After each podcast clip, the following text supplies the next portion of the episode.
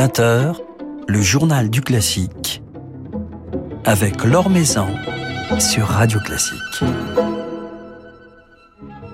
Bonsoir à tous. Julien Chauvin n'en a pas fini avec Haydn après avoir enregistré l'intégrale des symphonies parisiennes avec son concert de la loge.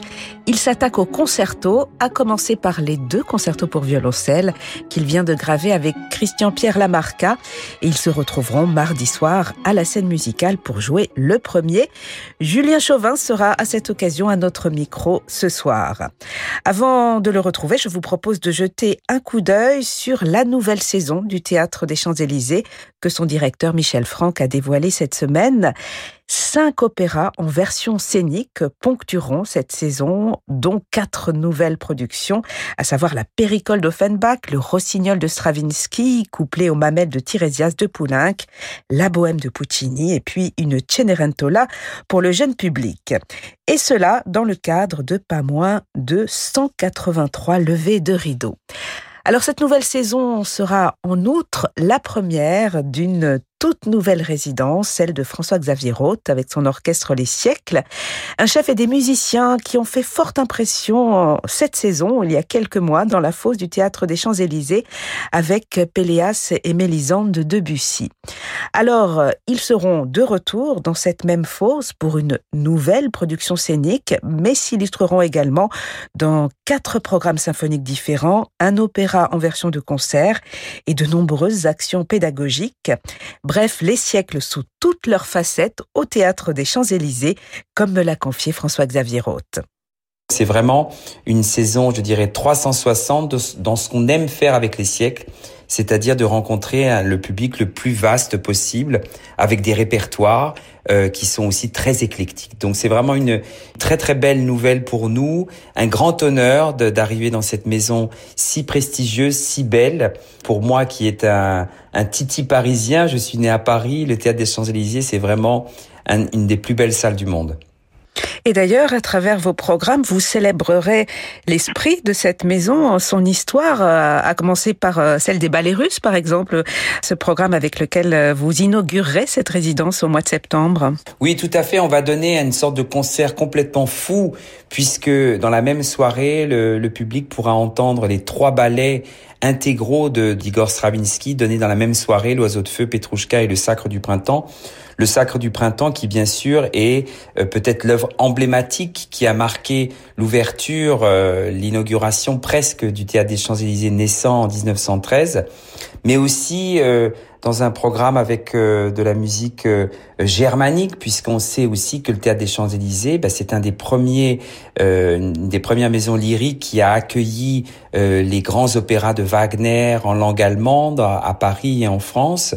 Euh, aussi un programme de musique symphonique française à l'occasion des 20 ans déjà de la naissance de mon orchestre Les Siècles et avec euh, des œuvres qui ont aussi marqué l'histoire de ce de ce théâtre comme des œuvres de d'Édouard Lalo, de Camille Saint-Saëns ou de de Paul Ducasse. Donc voilà, c'est c'est toujours euh, quelque chose qui m'est cher de s'inspirer de l'histoire ancienne de lieux pour la rendre et peut-être pour qu'elle soit encore plus vivace dans notre monde d'aujourd'hui.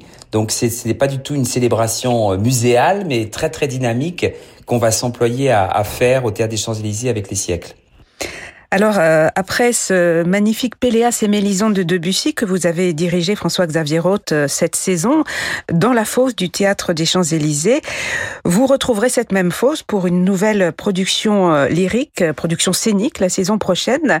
Un programme original puisque c'est un diptyque que vous dirigerez en mars 2023, associant le Rossignol de Stravinsky et les mamelles de Tiresias de Poulenc, avec la complicité d'Olivier Pi pour la mise en scène et avec notamment Sabine Vielle dans la distribution. Comment est né ce, programme, ce diptyque? Alors ça, c'est un vieux rêve que j'avais d'associer ces deux, ces deux ouvrages. Et c'est en parlant avec euh, Sabine de Vielle que j'ai vraiment eu l'idée avec elle de, de, le proposer. Ce sont deux œuvres qui sont magiques, qui, qui empruntent beaucoup à, à l'imaginaire dans, dans, dans deux euh, cultures différentes, celle de Stravinsky, celle de Francis Poulenc. On sait que ces deux compositeurs était aussi proche, en tout cas Poulain, qui suivait de près les travaux de Stravinsky, et de pouvoir les réunir au sein d'une même soirée, je trouve que vraiment ça, ça va faire un sens tout particulier. Alors en plus, avec euh, la mise en scène d'Olivier Pi, ça, c'est un vieux rêve que grâce à Michel Franck, eh ben, va se réaliser. Un vieux rêve pour moi de travailler avec cet immense metteur en scène. Et je suis vraiment très, très impatient de la collaboration. Il y en aura d'autres dans l'avenir de, euh, de notre résidence au Théâtre des Champs-Élysées avec des, des, metteurs en scène fantastiques et euh, quelquefois surprenants. Et donc, je suis très, très heureux de, de, de ce projet. Et nous, on a hâte de découvrir cette production qui sera donnée du 10 au 19 mars 2023. Donc, euh, deux opéras, dont une production scénique, quatre programmes symphoniques, mais aussi toute une série d'actions pédagogiques et sociales, François-Xavier Roth, pour le jeune public au Théâtre des Champs-Élysées la saison prochaine.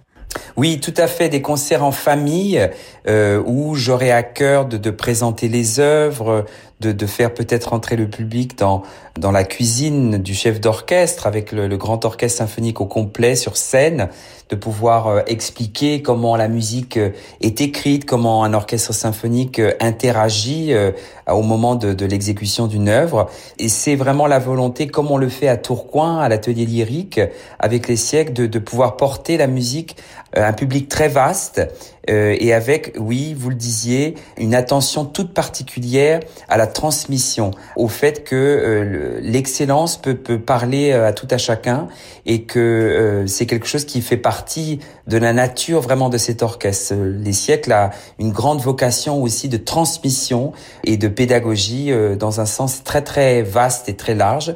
Donc c'est un grand plaisir que de pouvoir aussi accueillir ces familles, ces enfants, euh, ces grands-parents euh, à l'occasion de ces concerts en famille. Voilà donc une nouvelle aventure pour votre orchestre Les Siècles, cette résidence au Théâtre des Champs-Élysées qui débute la saison prochaine et, et, au cours de laquelle vous célébrerez en, en, janvier 2023 les 20 ans de votre orchestre. Merci beaucoup François-Xavier Roth. Merci à vous Laure.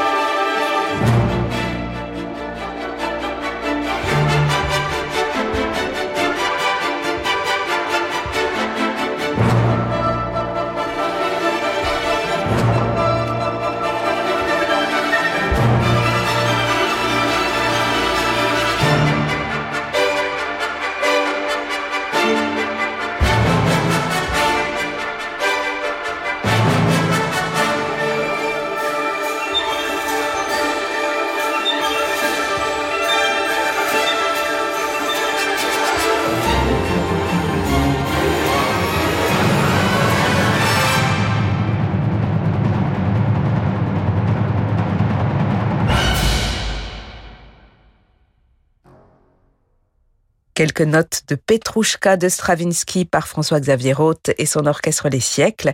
François-Xavier Roth qui inaugurera sa résidence au Théâtre des Champs-Élysées en septembre prochain avec un concert dédié aux trois grands ballets de Stravinsky. Maison sur Radio Classique. Après une formidable intégrale des symphonies parisiennes de Haydn, Julien Chauvin et ses musiciens du concert de la Loge se sont lancés dans un nouveau cycle dédié à Mozart avec un premier album sorti il y a quelques mois, construit autour de la 41e symphonie. Alors Mozart et Haydn seront réunis au programme du concert que Julien Chauvin dirigera mardi prochain le 29 mars à la scène musicale, concert auquel participera également le violoncelliste Christian-Pierre Lamarca et Julien Chauvin est avec nous ce soir. Bonsoir. Bonsoir. Alors ce concert euh, coïncide avec la sortie uniquement en, numérique euh, d'un enregistrement, l'enregistrement du premier concerto pour violoncelle de Haydn, avec donc euh, vos musiciens du concert de la Loge et Christian-Pierre à la Lamarca, ce qui veut dire que l'aventure Haydn se poursuit au disque pour vous. Et oui, parce que l'aventure Haydn, évidemment, c'est pas seulement euh, plus d'une centaine de symphonies, c'est 68 euh, quatuors, c'est des concertos pour violon, pour violoncelle, euh, pour un tas d'instruments, de la musique de chambre. Et c'est vrai qu'on a beaucoup traité sa, musique symphonique, et on se devait, avec, avec ce projet, avec Christian Pierre, de, de, de faire réentendre ces deux concertos pour violoncelle qui sont singuliers dans l'histoire de, de cet instrument, parce que ils sont extrêmement virtuoses. C'est vraiment le, le, le, le début de, de ce type d'écriture pour ce type d'instrument euh, qui était le violoncelle euh, euh, jusqu'au milieu du XVIIIe siècle, relégué à un, rôle de basse continue. Et là, dans les salons, à la fois dans la musique de chambre, il, commence à tenir une part, une partie un peu plus soliste. il y avait déjà des concertos baroques pour cet instrument, mais, mais là, on passe, on passe à un autre niveau, en tout cas une autre étape dans la technique du violoncelle. Alors, parmi ceux qui ont mis à l'honneur le violoncelle en tant qu'instrument soliste avant Haydn, il y a Nicolas Porpora, qui fut d'ailleurs euh, son professeur, euh, dont vous jouerez également un concerto euh, pour violoncelle. Nicolas Porpora, c'est donc l'un des premiers à avoir célébré ses, qualités solistiques du, ah, violoncelle. Absolument. Alors, Porpora, qui est quand même beaucoup plus connu pour sa musique vocale, musique d'église, mais qui a aussi donc écrit ce concerto qui est, qui est absolument magnifique et avec lequel on, on commencera ce, ce, ce, concert pour vraiment rentrer dans l'univers aussi du de la voix du violoncelle, euh, alors que vous connaissez bien, je crois, ici à Radio Classique, par ses ambassadeurs. Mais euh, voilà, dans, dans, ce dans ce milieu du XVIIIe siècle, euh, le violoncelle a des couleurs très particulières, et c'est ça qu'on souhaite démontrer avec ce concert. Et c'est votre première collaboration, euh, Julien Chauvin, avec Christian-Pierre Lamarca Vous avez déjà une... Non, on avait déjà eu euh, l'occasion et le grand plaisir de, de, de jouer ensemble à l'Académie euh, Jarouski, justement à la scène musicale il y a quelques années. Et puis de, depuis tout ce temps-là, on avait envie de, de, de, retravailler ensemble. Et, et, lui avec une vision voilà assez singulière de, de, de cette œuvre concertante de Haydn, attachée à une sorte de, de lyrisme, mais en même temps avec une un grand, grand souci d'articulation. Il joue sur, sur euh, un archer baroque, euh, des, des cordes en boyau. Et donc, euh, voilà, la rencontre s'est faite autour de ces œuvres qu'on a aussi, par le passé, beaucoup joué et, qu'on était très heureux d'enregistrer, dans, évidemment, dans la suite de, de notre travail sur Haydn.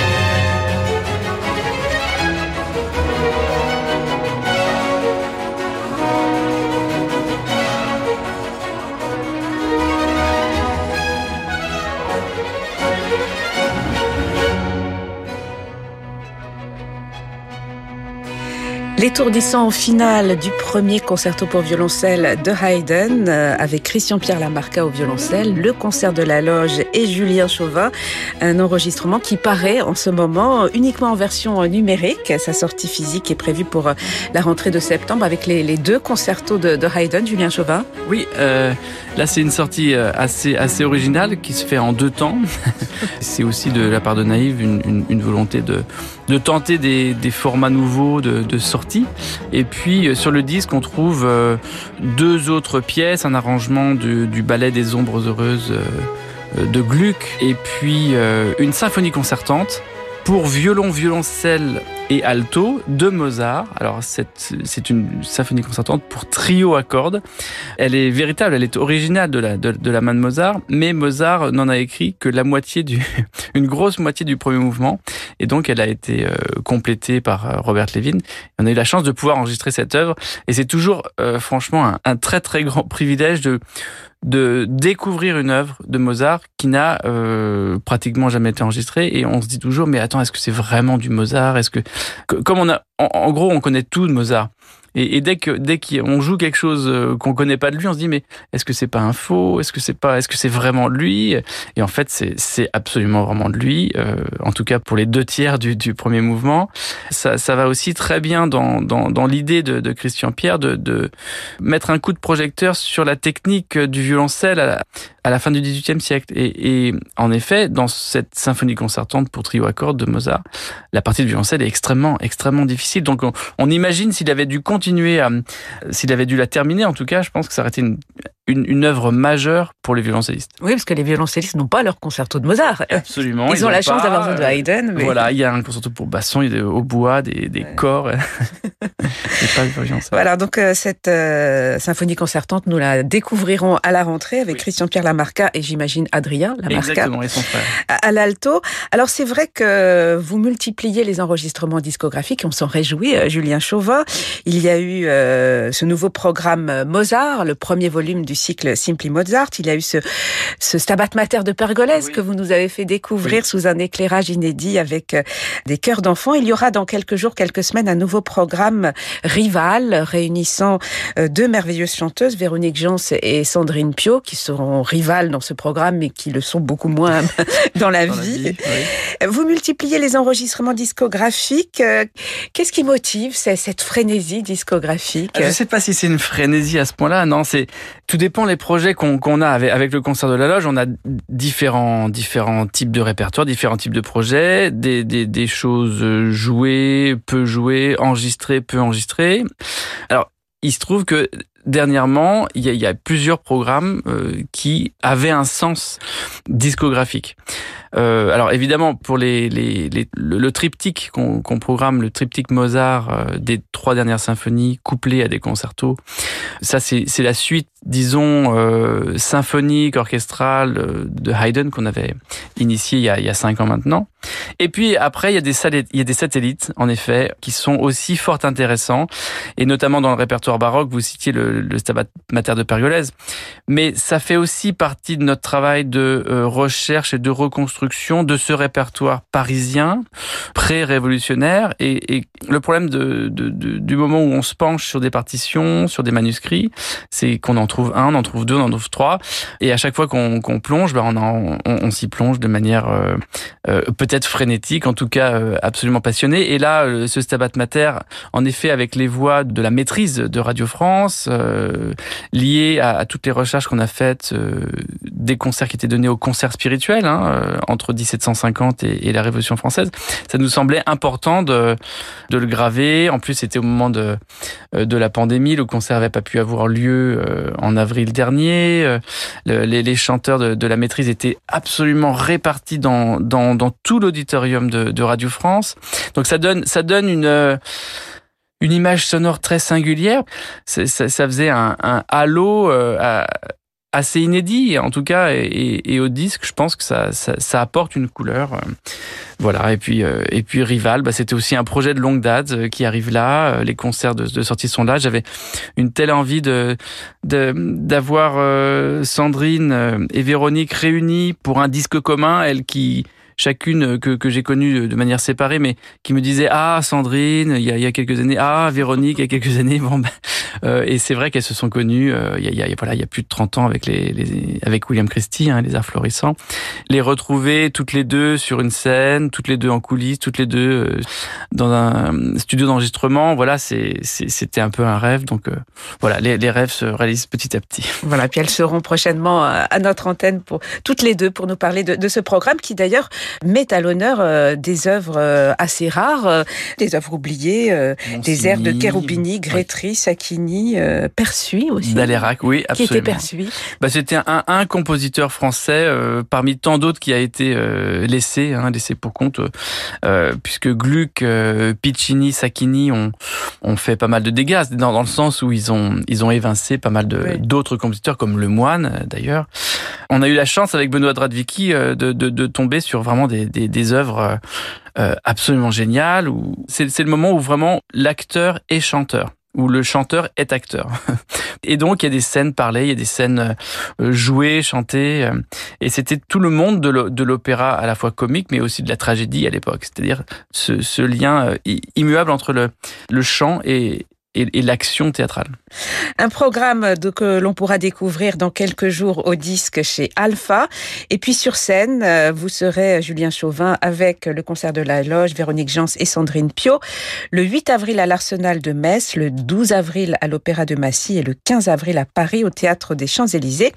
Plus proche de nous, mardi soir à la scène musicale avec Christian-Pierre Lamarca pour ce programme euh, Haydn, Porpora, Gluck et Mozart, puisque vous jouerez également la 41e symphonie de Mozart. Et on va se quitter justement avec quelques notes de cette symphonie de Mozart, euh, de ce magnifique album Simply Mozart. Merci beaucoup Julien Chauvin. Merci beaucoup Laure.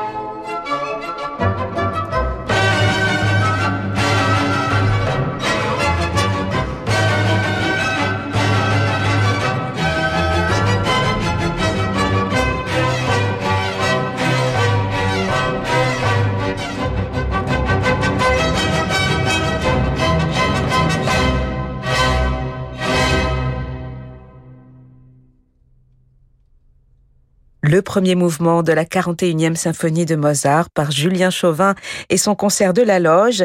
Ils seront donc mardi soir à la scène musicale avec le violoncelliste Christian-Pierre Lamarca. Voilà, c'est la fin de ce journal du classique. Merci à Marie-Ange Carré pour sa réalisation. Lundi, notre invité sera Markus Interheiser, le directeur du festival de Salzbourg. Mais tout de suite, je vous laisse en compagnie de Francis Drezel. Très belle soirée et très beau week-end à l'écoute de Radio Classique.